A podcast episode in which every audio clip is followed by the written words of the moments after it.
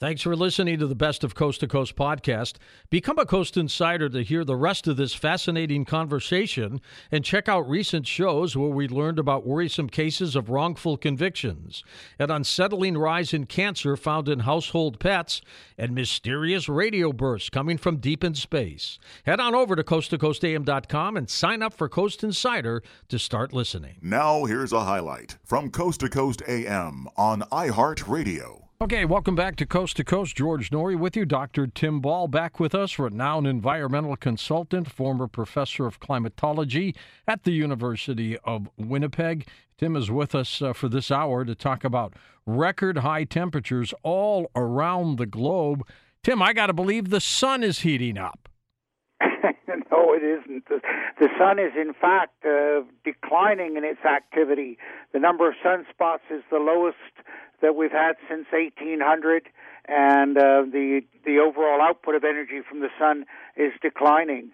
And uh, based upon that, of course, uh, people are uh, predicting, people that know something about the sun and, and, and temperatures are predicting the Earth will continue to cool. Um, and the, the temperature of the Earth has not increased since 1997.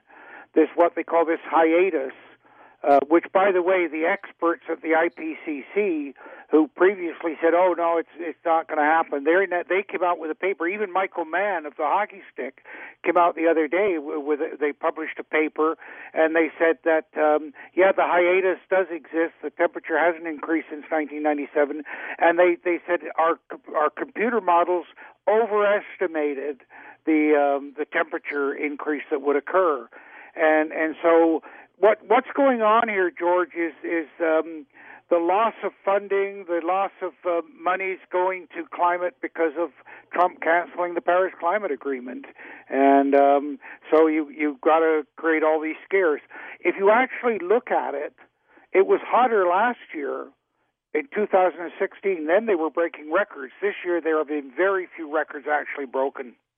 You know, the weather just seems to be the same, Tim, isn't it? I mean, it really hasn't changed much over the last 10, 20 years. It just it fluctuates. Well, yeah, I mean, it, it, it was like Bernard Baruch. They said, "What's the stock market going to do?" He said, "Fluctuate." And that's right. That, that's true about the weather. Yeah, uh, I mean, the day-to-day weather and the year-to-year weather um, it, it varies considerably. Um, but of course, the the um, the what's interesting and what's important is the trend over time. And of course, as we're seeing now, the trend is that the global temperatures have leveled off and have been level for the last 20 years or more.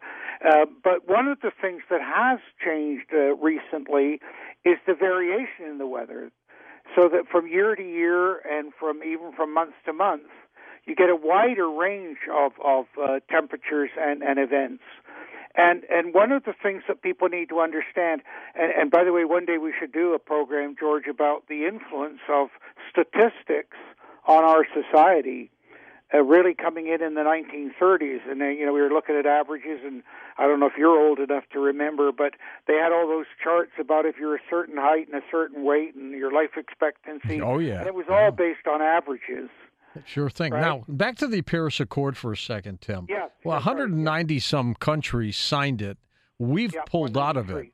We've pulled out of it. So, yeah. w- what makes us so so right in all those other countries wrong? Or is it that well, we're just the ones that finance it and we're going to take the bigger brunt of it? Well, it, it the the the Paris Climate Agreement um, was actually uh, it was designed to uh, ratify the Green Climate Fund, and the Green Climate Fund was the replacement for the Kyoto Protocol, and the Kyoto Protocol, of course, was going to be ratified back in 2009 by the uh, what they call the Conference of the Parties, which is the political group that get together to decide how much money they're going to spend and what policies they're going to pursue globally on climate. But in 2009, just before they went to uh, ratify Kyoto in Copenhagen, somebody leaked the emails of the science, of the corrupted science. And you, you know, you've had programs about that. Sure. The leaked emails. Okay. So uh, that derailed the whole Kyoto Protocol.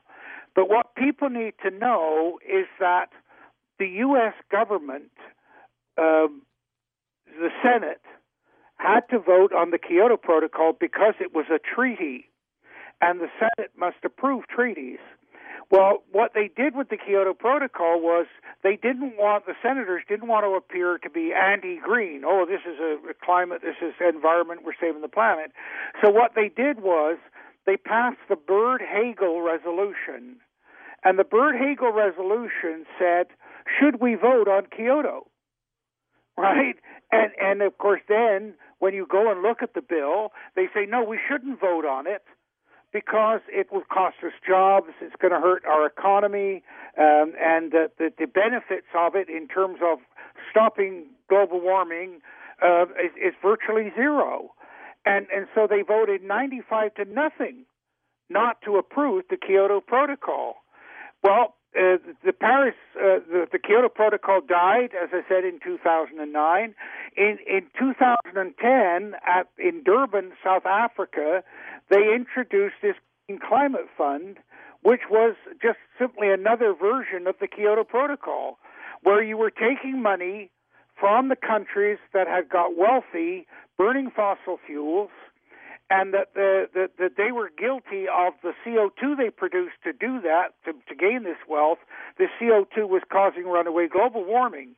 Well, there was no scientific evidence to support that at all, and, and there still isn't.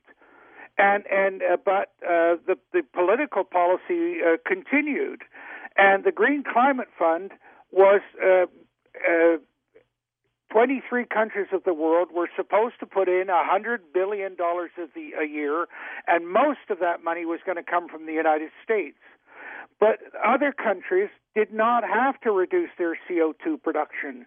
So China, India, uh, Russia uh, did not have to reduce their CO2 production. And, and they're and worse than we are. Oh, exactly.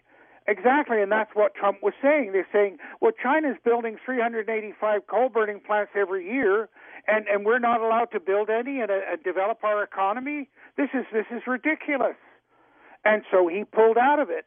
Well, of course, the other part of it was, as with so many things at the UN, um, the UN pays most of the bill, but most of the things that are done uh, hurt the United States the most. Mm-hmm.